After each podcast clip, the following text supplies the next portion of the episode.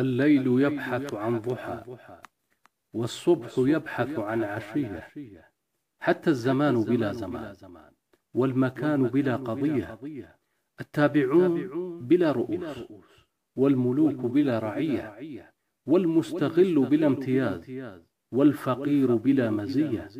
هل للقضية عكسها؟ هل للحكاية من بقية؟ تحياتي. ياسين.